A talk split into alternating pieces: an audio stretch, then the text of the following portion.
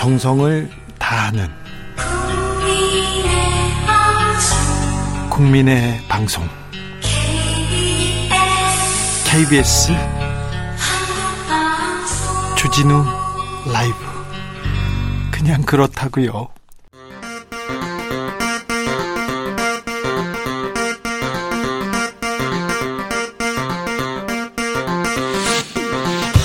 주진우 라이브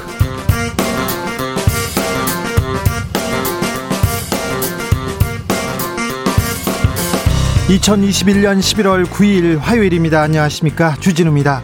더불어민주당이 전국민 방역지원금을 추진하기로 했습니다. 내년 일월 전국민 지급을 목표로 하고 달려갑니다. 윤석열 후보는 자영업자 피해 전액보상 오십조 원 카드를 내놨는데요, 재정당국은 어렵다고 답했습니다. 여야는 내년도 정부 예산안 심사하고 있는데 최가박당에서 자세한 내용 짚어봅니다. 백이십 일 앞으로 다가온 대선, 이재명이냐 윤석열이냐, 중수청에 답이 있다, 이런 말이 있습니다. 중수청, 바로 중도층 수도권 청년 표심인데요, 국민의힘 홍준표 후보 경선 탈락으로 무야홍 외쳤던 이공삼공 남성 표심 갈 곳 잃었습니다. 이공삼공 마음을 얻으려면 어찌해야 될까요? 유튜버 황희두 씨와 요즘 청년 세대 알아보겠습니다. 윤석열 후보가 판사 사찰 문건을 불법 작성했다는 의혹으로 공수처에 입건됐습니다. 문건에는 법관들의 개인정보가 담겨있는데요, 윤 후보 측은 공수처가 입법 수사를 진행한다, 이렇게 반발하고 있습니다. 검찰이 조직적 판사 사찰했다, 위법행위다라고 주장한 판사 출신 이탄 의원 만나보겠습니다. 나비처럼 날아 벌처럼 쏜다. 여기는 주진우 라이브입니다. 오늘도 자중자애, 겸손하고 진정성 있게 여러분과 함께하겠습니다. 국회 예산결산특별위원회 지금 돌입했습니다. 내년도 육백사조 슈퍼 예산안 심사 돌입했는데요, 나라 살림 이렇게 좀 써라, 국민 세금은 이런 곳에 좀 써달라, 이렇게 전하고 싶은 말씀 있으신가요? 전해 주십시오. 저희가 크게 외치겠습니다. 샵 구칠삼공, 짧은 문자 오십 원, 긴 문자는 백 원입니다. 콩으로 보내시면 무료입니다. 그럼 주진우 라이브 시작하겠습니다. 인생은 살아있는 것, 살아가는 것, 그리고 사랑하는 것. 주진우 라이브 송년 특집 공개방송 라이브 리브 러브에 코로나 시대를 잘 살아낸 여러분을 초대합니다. 지금 바로 주진우 라이브 홈페이지를 찾아와 주세요.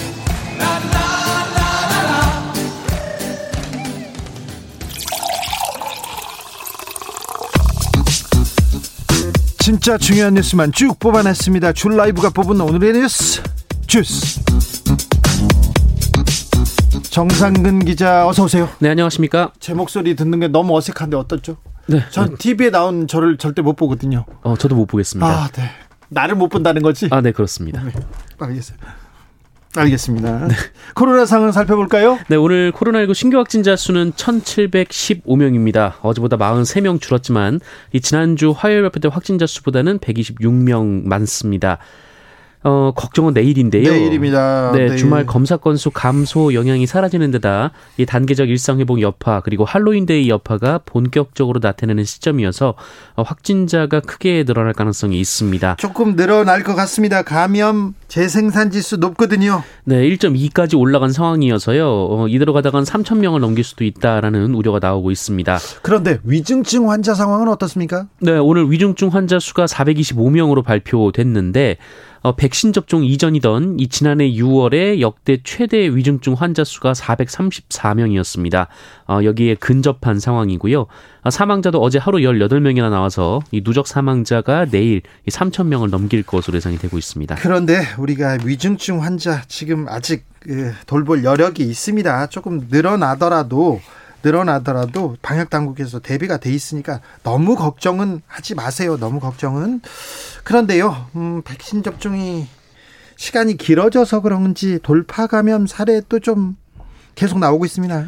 네, 중앙방역대책본부에 따르면 최근 이 주간 확진 판정을 받은 만 열여덟 세 이상 확진자 만 칠천삼백이십오 명 중 이 백신 접종 완료자가 팔천삼백삼십육 명이었습니다. 사십팔 점 일 퍼센트가 접종자였는데요. 이 돌파 감염 비율은 백신 접종이 오래된 고령층으로 갈수록 더 높아졌는데 열여덟 세에서 이십구 세 확진자는 십구 점 칠 퍼센트만이 돌파 감염 사례였지만 칠십 대에는 팔십사 점 사 퍼센트, 육십 대는 팔십일 퍼센트가 돌파 감염 사례였습니다. 고령층은 접종 완료 이후에 얼마나 지나면 이렇게 위험이 커집니까? 네, 정부는 오 개월가량이 지나면 면역력이 현저히 떨어진다라면서 추가 접종, 부스터샷 참여를 당부하기도 했습니다. 네, 부스터샷 지금... 어, 지금 놓고 있습니다. 그러니까 어, 백신 추가 접종 하셔야 될 분이 있습니다. 특별히 고령자, 위중증 환자 늘고 있으니 각별히 조심하셔야 됩니다. 국민의힘 경선 끝났습니다. 윤석열 후보 당선 이후에, 후보 확정 이후에 이공삼공 세대 탈당이 이어진다는 보도가 있어요. 그런데 이걸 두고 또 당내에서 갈등 빚어집니다. 네, 김재원 국민의힘 최고위원이 어제 연합뉴스와 인터뷰에서 최근 이공삼공 당원들의, 당원들의 이 탈당 행렬에 대해 현재까지 확인된 탈당자 수가 사십 명이 전부다, 이런 얘기를 했습니다. 아, 그런데 이준석 대표가 탈당에 대한 얘기를, 우려를 또 비쳤지 않습니까? 네, 이준석 대표는 지난 주말 이 수도권에서만 천팔백여 명이 탈당을 했고 이 중에 이공삼공 세대 비율이 칠십오 퍼센트 이상이다라고 반박했습니다. 예.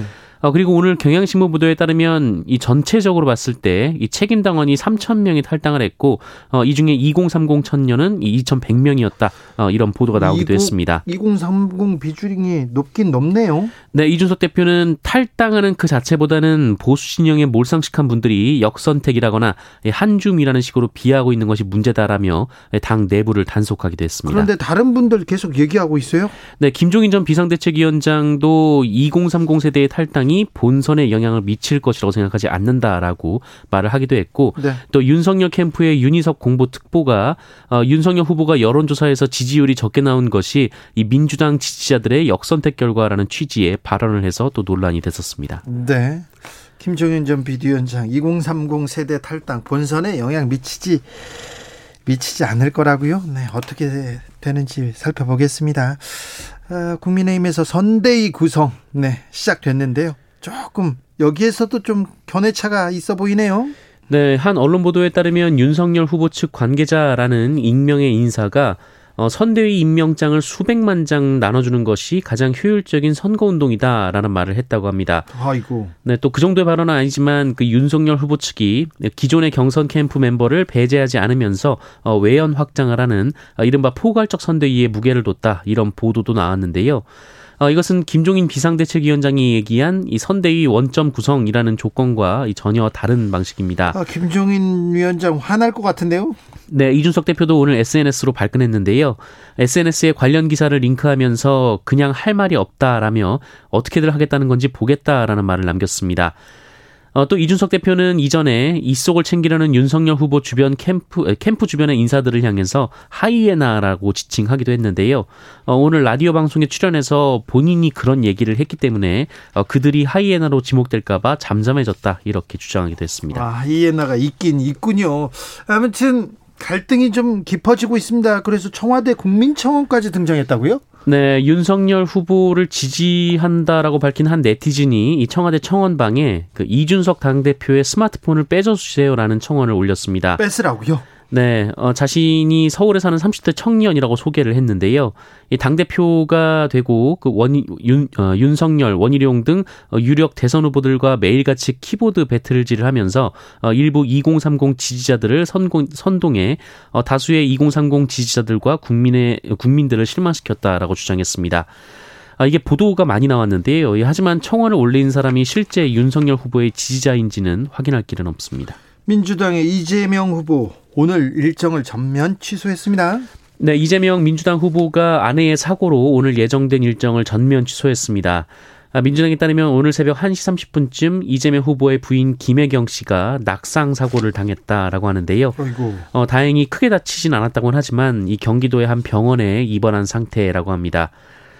평소 다른 지병을 앓고 있지는 않았습니다만 최근 선거운동을 돕는 과정에서 과로와 스트레스에 시달린 것으로 전해지고 있는데요. 이재명 후보는 현재 김혜경 씨가 입원한 병원에서 간호를 하고 있는 것으로 전해지고 있습니다. 이재명이 쏘아올린 전 국민 재난지원금 민주당 차원에서 추진하기로 했습니다. 네, 민주당은 오늘 이재명 후보가 주장한 전 국민 재난지원금을 내년 일월에 지급하겠다라고 밝혔습니다. 어, 윤호중 원내대표는 재난지원금과 같은 취지의 방역지원금 지급을 추진하겠다면서 어, 이를 내년 예산에 반영해 내년 일월 이 회계연도가 시작되면 최대한 빨리 국민들에게 지급되도록 하겠다라고 밝혔습니다. 어느 정도 준답니까?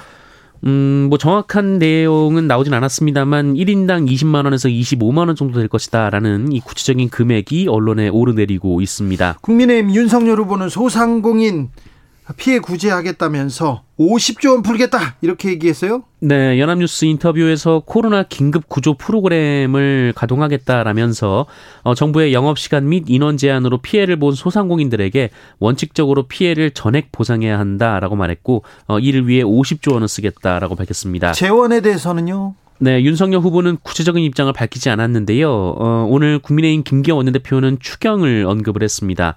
아, 다만 김기현 원내대표는 당과 충분히 논의되지 않은 공약인 것은 맞다라며 어, 내부적으로 검토 중이다라고 말했습니다. 문재인 대통령의 딸이 청와대에 거주하고 있습니다. 네. 어, 문재인 대통령 딸 다혜 씨가 일 년가량 청와대 관저에 거주하고 있는 것으로 알려졌습니다. 지난해 말 태국에서 귀국한 이후 아들과 함께 청와대에 거주하고 있다고 하는데 어, 이를 두고 국민의힘 측과 일부 언론에서 아빠 찬스라고 비판하고 있습니다. 아니, 이게 뭐 법에 잘못됐나요? 이게 무슨 문제가 있나요? 네, 미성년자도 아닌 대통령의 가족이 국민 세금으로, 세금으로 운영되는 청와대에 함께 거주를 해야 되는가, 뭐 이걸 어떻게 설명해야 되는가라는 비판인데요. 문다혜 씨가 태국에 갈 때 집을 팔고 갔고 또 귀국 전에 집을 샀다가 다시 처분했기 때문에 충분히 밖에서 살 수 있는 환경임에도 불구하고 청와대에 머물고 있다라는 겁니다. 누가 이렇게 비판을 해요? 네, 국민의힘에서 비판을 하고 있습니다. 국민의힘에서 정, 정식으로 비판을 했습니까? 이런 성명을 냈습니까? 네, 허은하 대변인 성명으로 나왔습니다. 대변인이? 네네. 어, 언론에서도 비판이 이어지고 있는데요. 어, 그러나 반대편에서는 이 청와대에 살면서 부동산 투기를 한 것도 아니고 이 자녀가 부모와 거주하는 게 왜 문제냐 이런 반박도 나오고 있습니다. 어, 청와대 측은 법령을 위반하거나 부적절한 사항은 없다라고 밝혔고요. 어, 윤건영 더불어민주당 의원은 언제부터 부모와 자식이 함께 사는 것이 찬스가 됐냐라고 반박했습니다.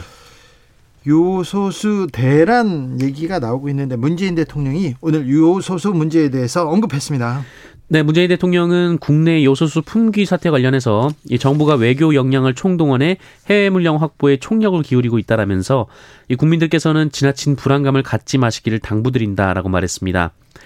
또한 향후 특정 국가의 수입 의존도가 과도하게 높은 품목에 대해서는 사전 조사를 철저히 하고 면밀한 관리 체계를 구축해 주길 바란다라고 주문하기도 했습니다. 대통령이 크게 불안하지 말라, 지나치게 불안해하지 말라고 얘기해서 안심이 되기는 합니다만 그래도 걱정을 안 할 수 없는 상황인 것 같습니다. 네, 이 국내 최대 요소수 생산 공장인 울산의 롯데정밀화학이 요소가 없어서 생산을 중단한 상황이고요. 어, 시멘트, 철강, 석유화학, 조선 등 이 산업 현장에서도 요소수 문제로 가동이 중단될 수 있다라는 우려가 나오고 있습니다. 어, 특히 이 공공 부분에서도 좀 문제가 있을 수 있다, 뭐 이런 얘기가 나오고 있는데 이 쓰레기 수거라든지 쓰레기 소각로 가동도 중단될 수 있다라는 우려가 있고요. 또 버스가 노선 버스가 오만 대인데 이 중에 이만 대가 경유차여서 어, 일부 버스 운행이 중단될 수도 있다, 이런 지적이 언론에서 나오고 있습니다. 아, 대통령이 저렇게 얘기하는 데는 또 근거가 있을 거예요. 그러니까 너무 큰 걱정은 안 해도 될 것 같습니다. 이 팀에 사재기 하는 사람들이 있고 사기치는 사람들이 있는데 아우 이런 사람들 나빠요. 네, 요소수 품귀 사태를 틈타서 온라인에서 요소수 판매 사기도 덩달아 기승을 부리고 있습니다.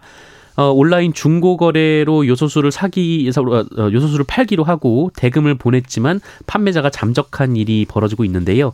어, 어제 아침 기준으로 신고 시스템에 서른네 건이나 접수가 됐다고 합니다. 하지만 따뜻한 시민들의 기부 이어지고 있습니다. 네, 어, 혹시나 소방차와 구급차가 출동하지 못할까 봐 걱정하는 시민분들의 요소수 기부가 잇따르고 있습니다. 인천에서 신원을 알리지 않은 한 남성이 요소수를 몰래 소방관 앞에 두고 간 일이 있었는데 어, 다른 동네에서도 많이 있었습니다. 네, 경남, 김해, 진주, 울산, 전남, 광양 등 시민들이 요소수 기부 행렬을 이어가고 있습니다. 소방당국은 출동에 지장이 없다고 하지요? 네, 이미 출동에 지장이 없도록 요소수를 확보하고 있다라고 밝혔고요. 신속한 출동으로 보답하겠다라고 밝혔습니다. 미 연방 하원의원들이 바이든 대통령에게 종전선언을 촉구했습니다. 네, 미국 연방 하원 의원 스물세 명이 한국전쟁 종전선언을 촉구하는 내용의 서한을 조 바이든 미국 대통령에게 전달했습니다. 어, 브래드 셔먼 등 이 미국 민주당 소속의 의원들인데요. 어, 이들은 보아, 보낸 서한을 통해서 어, 신속한 종전선언 그리고 북미 대화를 촉구했습니다. 네. 오삼공원님께서 하루 벌어 하루 사는 기사들 요즘 요소수 십 리터 십만 원 줘야 살 수 있습니다. 아, 빨리 저분들의 좀 걱정을 걱정을 덜어줘야 될 텐데. 네. 아, 네, 걱정입니다. 공무원들이 조금 더 띄워주셔야 되겠습니다.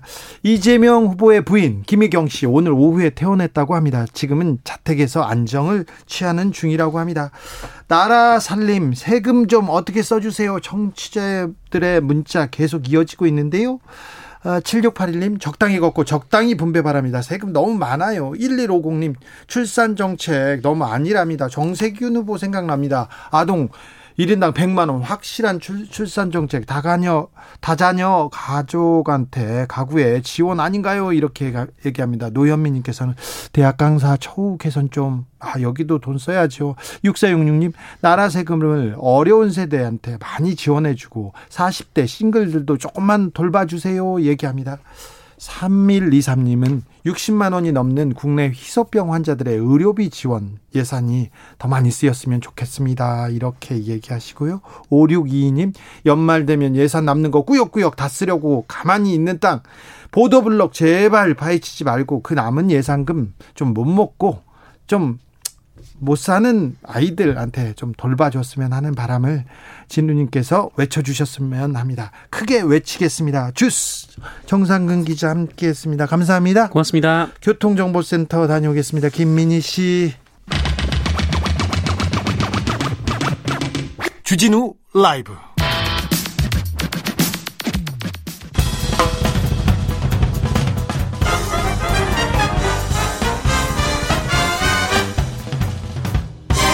훅 인터뷰. 모두를 위한 모두를 향한 모두의 궁금증 훅 인터뷰. 서울시 예산안 심사가 난항을 겪고 있습니다. 오세훈 시장 서울시 바로 세우겠다 하면서 시민단체 예산과 티비에스 출연금을 대폭 삭감하면서 갈등이 시작됐는데요.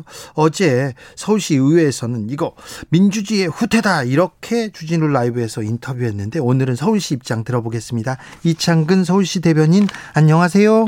네, 안녕하세요. 어, 지금 예산안이 난항을 겪고 있습니까? 어, 정확히 말해서 지금 현재는 예산안 심의를 시작하지 않았습니다. 예. 네, 현재는 행정사무감사 기간이고요. 예. 행정사무감사가 끝난 이후에 이제 예산안 심의가 도, 돌입하게 됩니다. 네. 지금 심의 들어가지도 않았는데 조금, 음, 갈등이 좀 시작되는 것 같네요. 그럼 서울시에서 사십사조 원 역대 최고로 많이 편성했다고 예산을 이렇게 얘기하는데 이번 오세훈의 예산 어디에 집중돼서 이렇게 쓴다고 합니까? 서울시 예산은요. 네. 역대 총계 기준으로는 사십사조 원이 맞습니다. 네. 하지만 우리가 이제 예산을 받으면은 국가 사무를 이관해서 하는 경우도 있고 그래서 의무적으로 지출해야 되는 경우가 있습니다. 그런 경우를 빼면은 네. 실제 서울시가 자체적으로 집행할 수 있는 예산은 한 이십육조 정도 됩니다. 네. 근데 어쨌든 내년도 예산안 편성 방향은 코로나십구로 이렇게 위기를 맞고 있는 상황에서 네. 민생 경제를 회복하고 그리고 미래 도약을 위해서 성장에 투자를 하고요.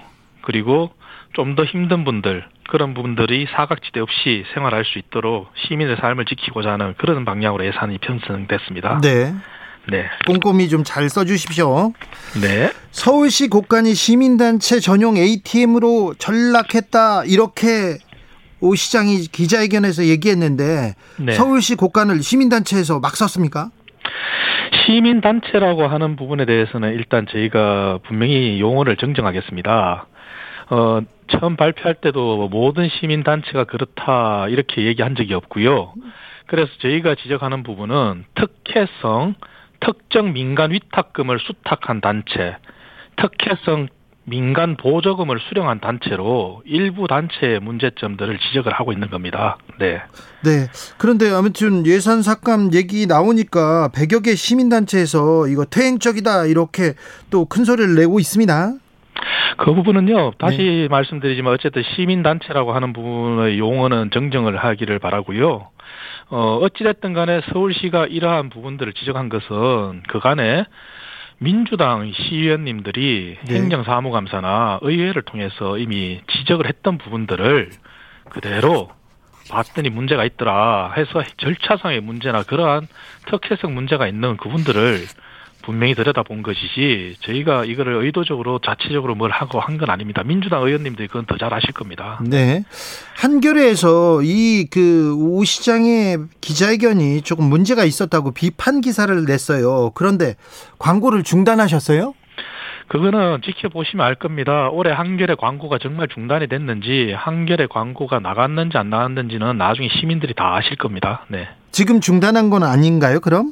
나중에 보시죠. 지켜보시면 한겨레 광고가 올 한 해 예. 어, 집행이 얼마나 됐는지는 나중에 다 나타날 겁니다. 예. 네. 어, 티비에스 얘기로 좀 넘어가겠습니다. 티비에스 말고 아, 세종문화회관에 대한 예산은 증액됐죠?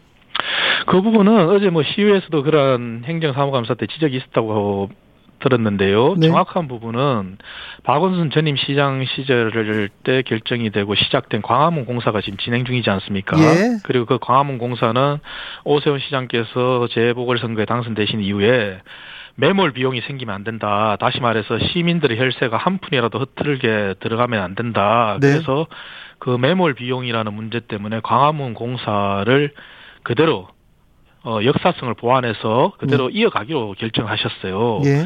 그러한 전임 시장 때 시작된 광화문 공사 때문에 세종문화회관이 사실은 임대료 수입이 감소된 것도 사실이고요. 네. 그리고 코로나십구로 인해서 수많은 문화공연계가 다 타격을 받았듯이 세종문화회관도 그 코로나십구 영향에 자유로울 수가 없었습니다. 네. 그러한 부분이 반영된 겁니다. 알겠습니다. 네. 서울문화재단 예산도 이렇게 늘어났습니까? 어, 서울문화재단 예산은 어, 제가 꼼꼼, 어, 질문지가 없어서 꼼꼼히 네. 못 살펴봤는데요. 어쨌든 만약에 그런 부분도 늘어났다면 그러한 부분이 반영이 됐어, 어, 아마 반영이 됐을 겁니다. 네. 네. 배우 박상원 씨가 여기 이사장으로 있는데, 네. 어, 오 시장님하고 친분이 기, 깊죠? 어, 그거는 제가 저, 뭐 답할 사항이 아닌 것 같네요. 네. 네. 이천십일 년 때 무상급식 투표할 때 동료하던 그 일 인 시위하던 박상원 씨 생각이 나서 물어봤습니다. 티비에스로 네. 좀 물어볼게요. 네. 티비에스 예산 삭감 이거 보복이다 이렇게 그 얘기를 티비에스 내부에서도 하고 있습니다. 서울시 의회에서도 얘기하고요. 서울시 입장은 어떻습니까? 그 말씀하신 게 조금 잘못됐다고 제가 말씀을 좀 반박을 하고 싶은 게요. 예. 티비에스 내부에 우리 직원분들이 이렇게 블라인드라는 그런 데 올린 거를 저희도 이렇게 제보를 통해서 보고 했는데요. 네. 어, 내부에서 예산을 삭감한 거에 관련해서 그렇게 뭐 비판만 있다. 그건 아닌 것 같고요. 티비에스 스스로 내부에서 자성의 목소리가 나오고 있는 것도 알고 있습니다. 그리고 중요한 부분은 티비에스가 어, 이천십구 년도에 네. 재단으로서 독립을 할 당시에 네. 그때 당시에도 독립을 위해서 진정한 독립을 하기 위해서 재정의 독립이라는 부분이 방송통신위원회에서 충분히 논의가 되고 다루어졌는 걸 알고 있습니다. 그런 차원에서 본다면은 과연 티비에스가 재단으로 독립한 이후에 네. 방송통신위원회에서 위원들이 지적하신 대로 진정한 독립을 위해서 그러한 노력을 했는지 그런 재정적인 독립 부분은 소홀함이 없었는지 그런 부분을 되돌아봐야 된다고 생각하고요. 그런 차원에서 어, 티비에스의 예산 출연금이 줄어든 부분은 그러한 진정한 독립을 하기 위해서는 재정의 독립이 돼야 된다는 부분을 어, 반영했고 그리고 케이비에스도 우리 주진우 진행자께서 계시는 이런 케이비에스도 어, 공영방송으로서 정부의 지원율이라는 게 어느 정도 어, 가지고 가지고 있습니다. 정부에만 완전히 의존하는 게 아닙니다. 그러한 부분을 네. 다 종합적으로 고려한 겁니다. 네. 대변인께서 이천십구 년에 그, 그 동, 독립 얘기를 했다고 했는데 어제 김인호 네. 의장님께서도 재단 네. 설립한 지 이 년째인데 네. 이제 걸음만 시작하는 아간데 마라톤 하라고 그러면 어떻게 하냐 그렇게 우려하시더라고요. 어, 그거는 글쎄요. 김인호 의장께서 그런 생각하시는 건 김인호 의장의 생각이신데 저는 이렇게 봅니다. 티비에스가 크게 세 가지 형태로 구성이 되어 있습니다. 티비 채널이 있죠. 그리고 에프엠 라디오 방송이 있죠. 우리가 흔히 알고 있는 교통방송이라고 하는. 네. 그리고 영어 방송 이 잉글리시 에프엠이 있습니다. 네. 티비하고 잉글리시 에프엠은 광고가 허용이 되어 있습니다. 분명히 상업 광고를 할 수가 있습니다. 그러면은 이 년 동안의 걸음마 단계다. 그러면 그 광고가 허용되어 있는 티비나 잉글리시 에프엠에서 과연 어, 경영자께서 경영진께서 정말 자체 수익원 창출을 위해서 티비에스의 재정을 튼실하게 하기 위해서 그러한 노력을 해오셨는지 그거를 저는 반문하고 싶네요. 라디오 본부 예산은 그래서 구십육 퍼센트가 줄었다고 합니다. 이거는 제작비 전액 삭감이고 이거 아무것도 하지 말라는 뜻이다. 이렇게 얘기하는 어, 제작진들의 입장이 있습니다. 예산 편성은 티비에스에서 자유롭게 하는 것이고요. 서울시는 출연금을 줄 때 네. 항목을 정해서 이렇게 주질 않습니다. 출연금은 이렇게 얼마다 이렇게 해서 나가는 거고요. 네. 그거를 그렇게 자체적으로 어떻게 대비를 시켜서 라디오 예산이 구십육 퍼센트다 이렇게 편성을 하고 예산을 짜신지 모르겠는데요. 네. 어쨌든 저희는 출연금 총계에서 아까 말씀드린 대로 케이비에스라는 우리 공영방송의 기준도 봤고요. 네. 그리고 다른 출연기관들의 어, 출연금의 비율이나 이런 것도 통합적으로 고려해서 형평성을 맞춘 겁니다. 네. 네. 어, 대변인님, 김어준 네. 씨 나가라 내보내기 위한 것은 아닙니까? 아, 저희가 그 방송의 편성이나 어떤 운영 네. 이거는 개입을 할 수가 없습니다. 그런 건 아니죠. 김어준 싫어서 이런 건 아니시죠? 결코 아니고요. 제가 다시 말씀드리지만 티비에스의 재정 독립 방송의 편성이나 프로그램 운영에서는 결코 개입을 할 수가 없습니다. 서울시가. 아 그렇습니까? 네, 네 그렇습니다. 알겠, 잘 알겠습니다. 언론 탄압 이거 아니죠? 결코 개입할 수가 없습니다. 아, 방송 편성에 대해서. 그러면 네. 근데 이 출연금을 줄이면 임금 삭감하라는 건가요? 그러면? 그거는 경영진들께서 어떻든 살림살이는 경영진들의 몫이지 않겠습니까? 아까 말씀드린 대로 어, 김은호 의장께서는 뭐 이 년 걸음마라 그랬는데 네. 이 년 동안에 어쨌든 티비나 영어 에프엠 같은 경우는 광고가 허용되어 있었고 그런 살림살이 부분은 경영진의 몫이 아니겠습니까? 그래서 어떻게 어, 경영을 개선하고 더 좋은 경영 환경을 만들어서 많이 벌면은 우리 종사자들한테 우리 어, 티비에스 임직원들한테 더 많은 혜택을 주는 것도 경영진의 몫일 것이고요. 네. 그러한 노력들은 다 경영진의 몫으로 봅니다. 예. 자, 그러면 오세훈표 서울시 바로 세우기. 네. 어, 오세훈 시장이 내년 예산에서 주로 어디에 역점을 두셨는지요? 아까 말씀드린 대로 내년 총계 예산은 사십사 조로 약 사 조가 늘었지만 저희들이 이제 서울시가 순수하게 쓸 수 있는 예산은 한 이십육 조라고 말씀드렸습니다. 네. 예. 어쨌든 내년도에 총계 기준으로 작년 대비해서 한 사 조 정도가 증액됐는데요. 네. 그 사이에서 저희가 영유아 아동, 청년, 중장년 어르신, 소상공인, 일 인 가구, 저소득층 부분으로 했을 때 어, 이쪽의 분야의 예산이 순수하게 늘은 게 이 조 칠천억 정도 됩니다. 네. 그렇게 본다면은 어쨌든 서울시는 어려운 형편에 어쨌든 재정혁신이라고 하는 재정의 구조조정을 단행해서 어쨌든 더 많은 시민들한테 더 어려운 계층에 그렇게 생애 주기별로 그렇게 지원하기 위해서 예산을 편성했습니다. 네. 네. 음, 디자인 서울하고 한강 르네상스 그 에, 오세훈 시장이 재임 시절에 거기에 강조했었던 기억이 있습니다. 네. 특별히 광화문에 보도블록 같은 거를 깔아가지고 그때 물난리 났었던 거 기억이 나요. 네. 그런 그런 일은 없겠죠 이제. 네. 물론 어느 지자체 단체장이 안전에 소홀을 하겠습니까? 예, 예. 그런 부분은 결코 네. 어, 자연재해라는 거는 사실 예측이 불가능하지만 네. 서울시는 한층 더 그러한 안전에 대비한 예산도 내년도에 한 오백억을 더 늘렸습니다. 알겠습니다. 그래서 더 철저하게 대비를 하겠습니다. 김영성님께서 돈줄을 막아놓고 경영하라고 하면 나가라고 하는 거지 이렇게 얘기도 하는데요. 아무튼 서울시 서울시 의회와 좀 갈등이 있는데 이거 앞으로 원만하게 해결되겠죠?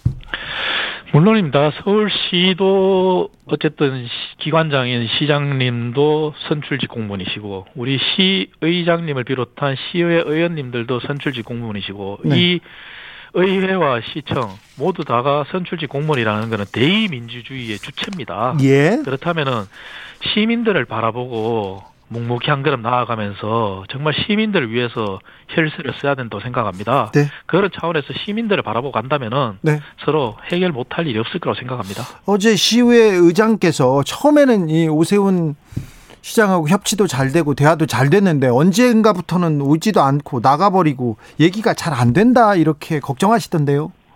어, 뭐, 그거는 뭐, 각자의 생각이 어떻게 다를 수는 있겠지만, 어쨌든 아까 말씀드린 대로 시민을 바라보고 간다면은, 네. 그런 협치라는 부분, 그리고 시민이 원하는 거는 다 동일하지 않겠습니까? 예, 예. 그래서 시민을 바라보고 간다면은, 네. 어, 모든 게 해결이 될 거라 생각합니다. 서울 시민들이 더 걱정하지 않아도 되죠? 그렇습니다. 네. 아, 알겠습니다. 말씀 감사합니다. 이창근 서울시 대변인이었습니다. 네.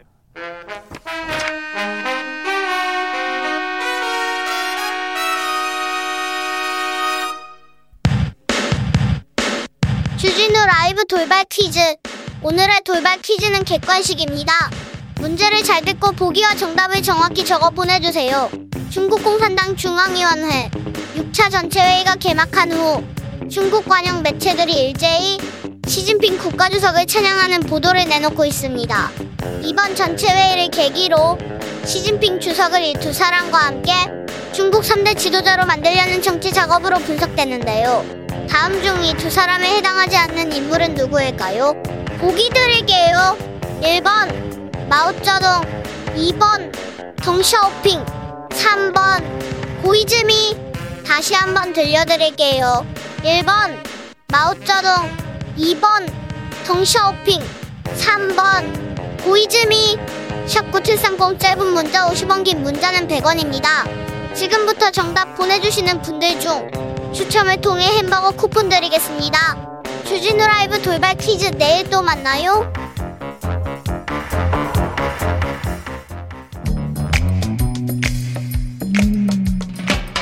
오늘의 정치권 상황 깔끔하게 정리해드립니다. 여당 야당 크로스 최가박과와 함께 최가박당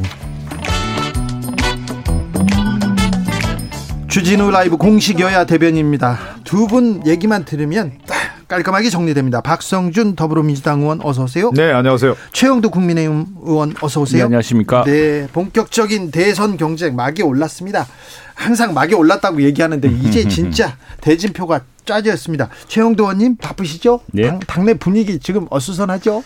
아닙니다, 안 수선합니다. 예, 이제 뭐 불확실성이 많이 제거되고 어쨌든 경선이 됐고. 네.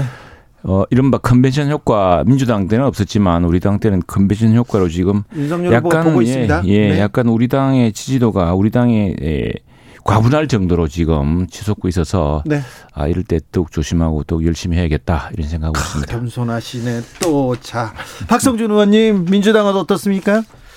그 겸손하신다는 얘기를 하니까 그거 멘트 한 말씀 네. 제가 드리고 일부러 겸손하게 하신 것 같아. 아니, 지금, 우리가 지금, 지금 과분하지 자신감을 갖춰야 됩니다. 일단은 뭐 일단 국민의힘 후보가 이제 선출이 됐으니까 네. 그 기대기 컨벤션 효과가 분명히 있는 것 같고요. 아, 예, 예. 보고 있습니다. 그다음에 그 국민들이 이제 그 기대기를 넘어서 어느 정도 시간이 지나면 이제 관망기로 좀 다시 돌아갑니다. 네. 그래서 결정을 할지 안 할지 이제 결정기가 되는데 네. 결정기가 한 번 왔다가. 네. 또 그 유권자들은 번복기가 있어요. 아, 네. 이 후보를 갖다 안 안 할 수도 있다. 그런 과정들이 이제 몇 번 더 남아 있는 것이죠. 네. 어, 그 과정들이 이제 남아 있는데 지금은 상당히 기대가 부풀어져 있는 상황이다라는 말씀 좀 드리고 싶고요. 최영두 의원님, 네. 국민의힘에서 탈당 러쉬가 지금 이루어진다는데 그건 사실입니까? 칠십오 퍼센트가 이공삼공 세대라는데 그건 음, 또. 그 이준석 대표가 이제 이야기를 했죠. 지난 주말 수도권에서만 한 천팔백여 명이 탈당을 했는데. 그중에 이공삼공 세대 비율이 칠십오 퍼센트 이상이라고 했습니다. 네. 그래서 이게 이제 우리로서는 참 주의 깊게 봐야 할 대목이죠. 그런데 이제 우리 전체 당원이 이번에 한 육십만 명 투표했고 지난 음, 이번 경선에 이번 경선에는 한 십구만 명, 이십만 명 정도가 새로 입당한 분들이 네. 했던 것이죠. 그래서 어, 저희들이 매우 이, 이제 신중하게 생각해야 되고 또 조심 생각해야 되지만 러시라고 할 정도는 아니지만 어쨌거나 뚜렷하게.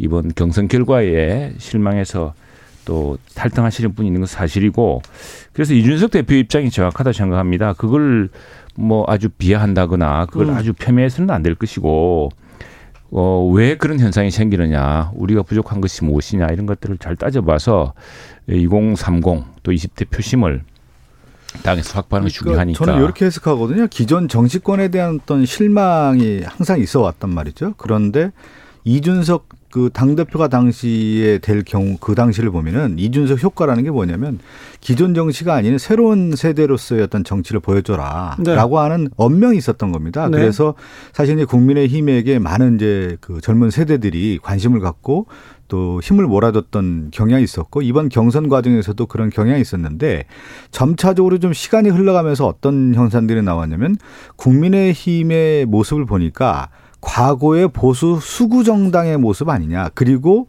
젊은 정당이 아니고 새로운 세대를 담보할 수 있는 정당이 아니고 육십 대 칠십 대에 너무 의존하는 정당 아니냐. 그리고 지역적으로도 너무 협소한 정당으로 가고 있지 않느냐. 그러니까 과거의 정치 문법에 익숙한 정치로 가고 있다라는 이십, 삼십 대의 어떤 실망감이 지금 탈당 러쉬가 있는 거고요. 네. 그것이 엄중한 경고로 가고 있는 것이다라고 저는 분석하고 있습니다. 그렇죠. 이것도 너무 네. 과장된 말씀이고 음. 사실은 지난번 우리가 투표율이 당원 투표율이 한 육십오 퍼센트 올라갔을 때 정말 예측 불허다 그랬습니다. 예. 뭐 홍준표 후보도 그랬고 어, 윤석열 후보도 그랬고 네. 또 민주당에서도 예측 불허라고 야 이거 엄청나다라고 그렇죠. 생각했기 때문에 그때 이제 바로 이십만 명이 새로 입당한 당원들 그 당원들이 참 접이 넓었습니다. 지역적으로도 호남에도 있었고 또 세대상으로도 이십 대 삼십 대도 있었고 그 당원의 폭과 이 깊이가 아주 그 어, 확대되었었는데.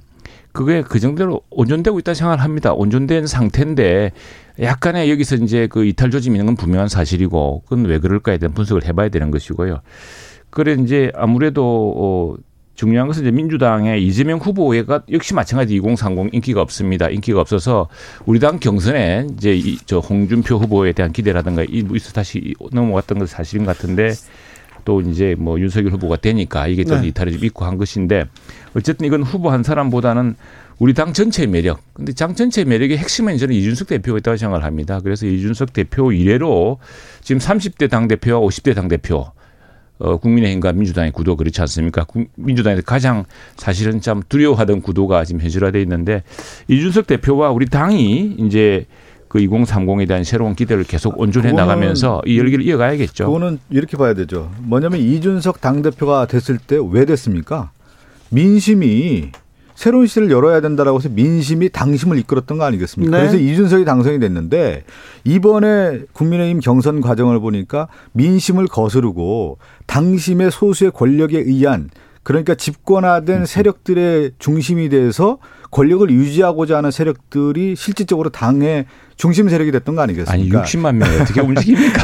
그것이 전체적으로 볼 때 역대 모든 대선 과정을 보면은 실제 민심을 받아들였던 정당이 대선 후보가 되고 그것이 이제 승리하는 전철을 밟았는데 지금은 네. 국민의힘을 볼 때 과거의 이준석 효과와는 전혀 다른 민심을 거스르는 음. 성향이 낮기 때문에 이십, 삼십 대의 그, 어떤 실망이 있다는 그 거죠. 불과 며칠 전에 이제 경선 직전에 홍준표 후보도 기대를 했고 민주당에서도 야 윤석열 후보가 대세인 줄 알았더니 이게 바뀔 수도 있겠구나 기대했던 그런 그런 상황은 여전히 남아 있습니다. 남아 있는데 이제 이게 민심과 당심으로 대체하기 힘든 것이 만일 일반 여론조사처럼 이재명 후보 대 홍준표 후보 대 뭐 윤석열 후보 대 이렇게 쭉 했으면은 그게 민심이 되겠죠. 그런데 우리 여론조사 방법에서 이게 민심이라고 하기보다는 그거는 이재명 후보가 빠지고 이재명 후보와 붙을 우리 당 후보가 누구냐라고 묻는데 그때는 민주당 지지자들이 한 삼십 퍼센트 참여를 합니다. 그래서 좀 어, 그런 것들이 반영된 결과가 있는 것이고 어쨌거나 지금 압도적인 당원들 육십만 명이나 되는 많은 당원들이 새롭게 입당해서 택한 이유는 무엇이냐 이것도 또 중요한 바로미터죠. 자, 네. 이재명 후보가 민주당 집권 세력이 청년 희망 잃게 한 책임이 있다. 이렇게 좀 뼈아픈 얘기를 했는데 이공삼공 전통적으로 민주당 지지세가 컸어요. 그런데 이공삼공이 돌아앉았습니다. 어떻게 데려올 겁니까? 그 이제 가장 뭐 이제 난제 중에 난제죠. 예. 어, 그, 그런데 이제 역대 대선도 그렇고 이제 대선 후보가 이 시대의 문제를 정확하게 짚고 나는 이런 문제를 해결하겠다라고 하는 정확한 비전을 제시하면서. 특히 이제 청년층과 관련된 부분이 크게 보면 두 가지죠. 지금 일자리에 대한 부분과 또 하나는 이제 성장에 대한 얘기 그리고 두 번째는 이제 부동산의 문제가 큰데 이 부분은 이제 이재명 후보가 해결할 수 있는 해결사의 모습으로서 등장한다고 하면은 이십, 삼십 대가 지금 저는 아직 결정하지 않았다고 봅니다. 스윙 보트의 어떤 그런 특징들을 갖고 있고 국민의힘에 가지도 않았고 또 우리 후보에게 또 지지를 보내주지 않는 그런 상태인데 이것이 저는 이제 관만기로 갔을 때 양자의 이제 이재명 대 윤석열이라고 하는 이제 선거 구도가 형성이 되면서 지금의 문제를 누가 더 잘 해결할 수 있느냐라고 하는 능력과 실력을 보여준다고 하면은 그것이 이재명 후보에게 표로 오는 것이지, 지금 단순하게 이십, 삼십 대가 떨어졌다, 떠나, 떠났다 이, 이 분석보다는 어, 지금 앞으로 무엇을 할 건가에 대한 부분을 좀 밝힌다고 하면 충분히 저는 가능성이 있다고 봅니다. 음.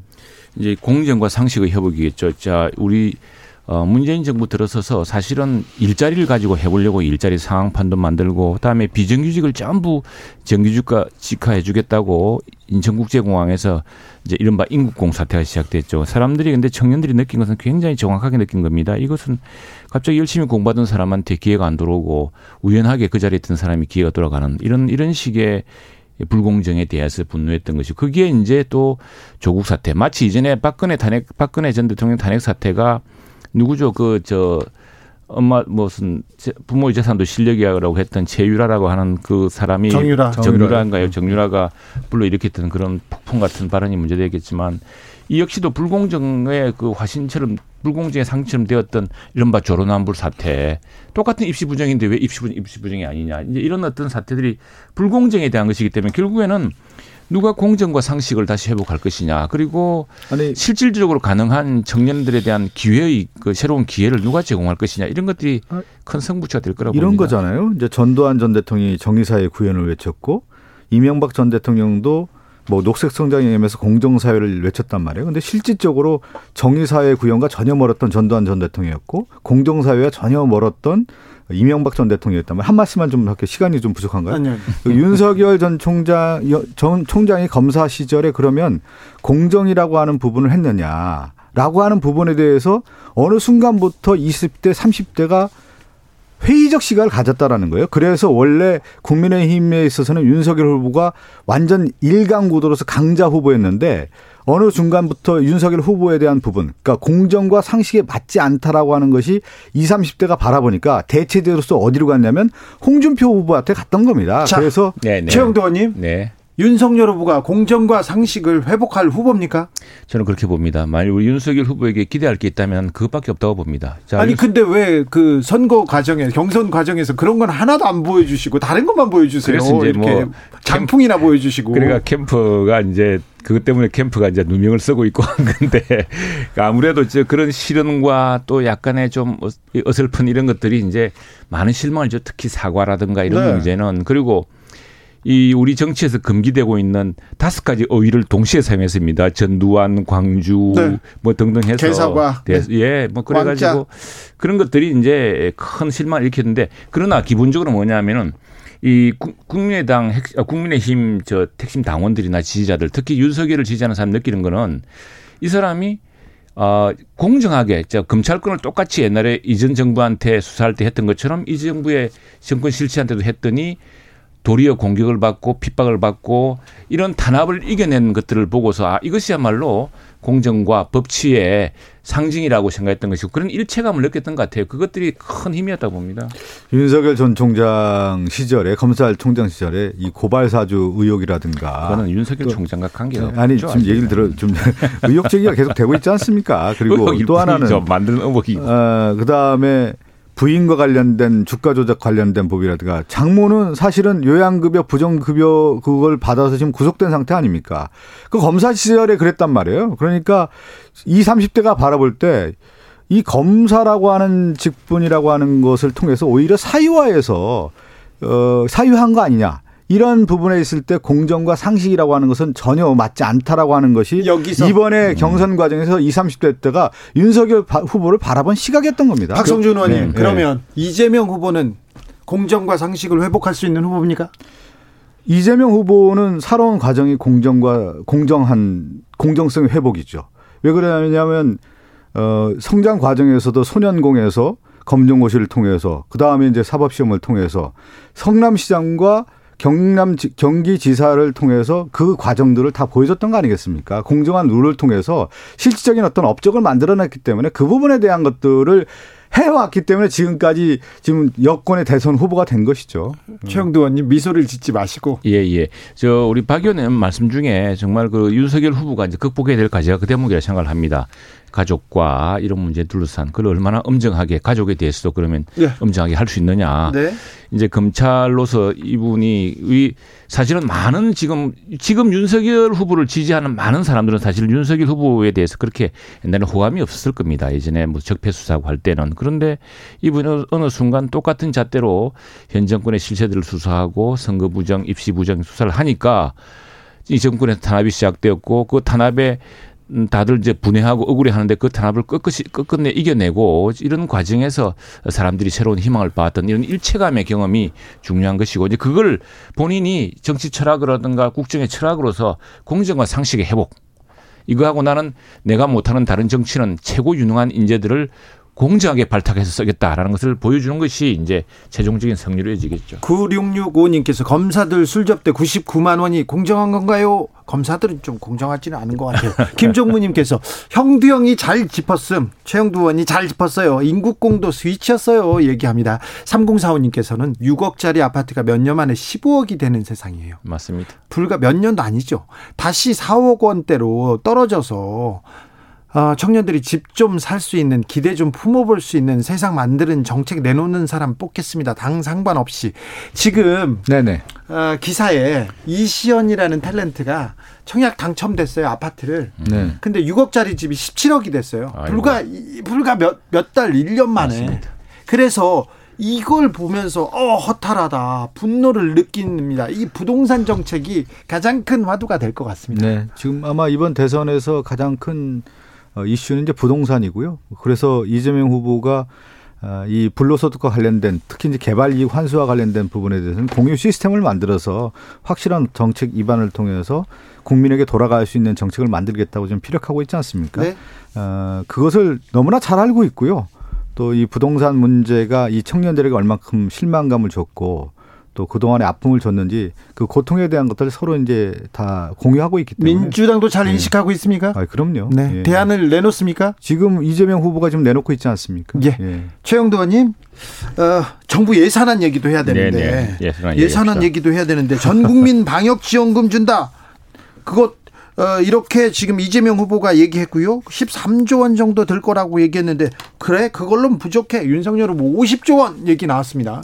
이거 어떻게 돼가고 있습니까? 아, 예산이 이게 지금 두 가지 맥락입니다. 제가 예결위원이어서 조금 전까지 얘기를 하고 왔는데 두 가지 다른 맥락입니다. 저 지금 이재명 후보는 국민은 힘들고 국가는 돈이 많다. 네? 그리고 세수도 많이 거쳤기 때문에 그 돈으로 하자고 했는데 여기에 대해서는 당장 총리와 부총리가 그렇지 않다. 올해 초과 세수가 약 사십조 원 가량 되는 건 사실이지만 그러나 이미 칠월에 이 차 추경을 하면서 초과 세수로 들어온 삼십일조 오천을 썼고 지금 재정에 여유가 없다. 그런데 어, 마치 이재명 후보는 재정에 여유가 있는 것처럼 이야기는 사실과 다르다라고 현 정부의 총리 부총리가 이야기를 하고 있습니다. 근데 윤석열 후보 이야기는 뭐냐면은 아니 그러면 재정이 부족한데 오십조로 아, 그건 이렇게 저희 저희 이겁니다. 뭐냐면 지금 육백조 이상 예산을 썼는데 이 터무니없는 예산들을 지금 정부가 내년 중반에 바뀝니다. 오월달, 유월달에 바뀌는데 사업도 느리고 예산도 더 느렸습니다. 이건 이건 사실은 굉장히 이재명 정부가 되든 윤석열 정부가 되든 많은 것을 바꿔야 될 텐데 그렇다면 어떻게 할 거냐면 저는 이번에 우리 당의 저 이 예결 예산 예산 심사 핵심 뭐냐면은 대규모 지금 정부 예산의 삭감입니다. 삭감을 한 뒤에 그 삭감을 해가지고 여야가 다시 합의를 해서 그 삭감한 만큼 이제 다시 재편을 할 수가 있거든요. 그런 재편 과정에서 오십조 예산을 짰겠다는 이야기입니다. 지금. 그거는 제가 볼 때 오십조 원이라는 것은 어떤 구체적으로 생각을 하고 예산 규모에 대한 것이 아니라 실질적으로 어떤 표를 생각했던 것 같아요. 자영업자 피해 보상 오십조 하겠다라고 하는 건데 그동안의 국민의힘이 어떻겠습니까? 예산 편성 특히 추경과 관련된 예상할 때 그 국가 재정에 파탄 난다 이렇게 얘기해놓고 오십조 원을 느닷없이 얘기하는 거 자체가 지금 자기 모습이죠. 예, 근데 예. 아니 자, 지금 자, 민주당은 손에 좀 빠져 있는 겁니다. 그리고 이십오만 원씩 나눠주려고 팔십팔 퍼센트 나눠주려고 십사조를 썼습니다. 우리는 그렇게 하지 말고 두텁게 두텁게 정말 피해자는 주장했던 것이고요. 네. 알겠습니다. 천오십삼님께서 부동산 문제는 자본소득이 근로소득을 너무 앞서서 맞습니다. 인생의 목표를 없애버린 게 큰 문제입니다. 민주당 제발 자, 정신 차리시길 바랍니다. 이렇게 얘기했는데 이게 민심인 것 같아요. 예, 동산인 민심이 가장 큰 네. 거죠. 예. 이재명 후보가 지금 윤석열 후보한테 일대일 토론 제안했는데 될까요? 저는 그 좋은 제안이라고 생각하는데 저는 이랬으면 좋겠습니다. 차제에 네. 우리 대통령은 너무 불확실해. 대통령이 내가 전부 국민 실망시켰더니 처음에 총리, 부총리 잘못 발탁하면 그때부터 국민 실망이 시작되거든요. 네. 그래서 아예 예비 내각을 보여주자. 그래서 윤석열 후보든 이재명 후보든 우리가 뻔히 알지 않습니까? 네. 그분들이 뭐 얼마나 큰 정치적 대통령으로서 경험을 했습니까? 그렇다면은 차라리 내가 대통령이 되면 썰 총리, 총리, 섀도우 캐비넷 얘기했고요. 뭐, 그렇습니다. 섀도우, 섀도우 그래서, 그래서 이 대이 토론을 하자. 저는 이렇게 아, 이 대이 토론이요? 예, 그게 훨씬 실속 있지 않겠나 싶습니다. 일단은 이제 그 여야의 후보가 네. 국가의 미래를 가지고 토론한다라는 것은 열고 네. 그것을 거기서 실질적으로 또 검증이 되는 겁니다. 알겠습니다. 아니 매주 하자니까. 그러니까. 매주요? 제가 박당 박성주 최고. 어서 인사하고 가세요. 인사하세요.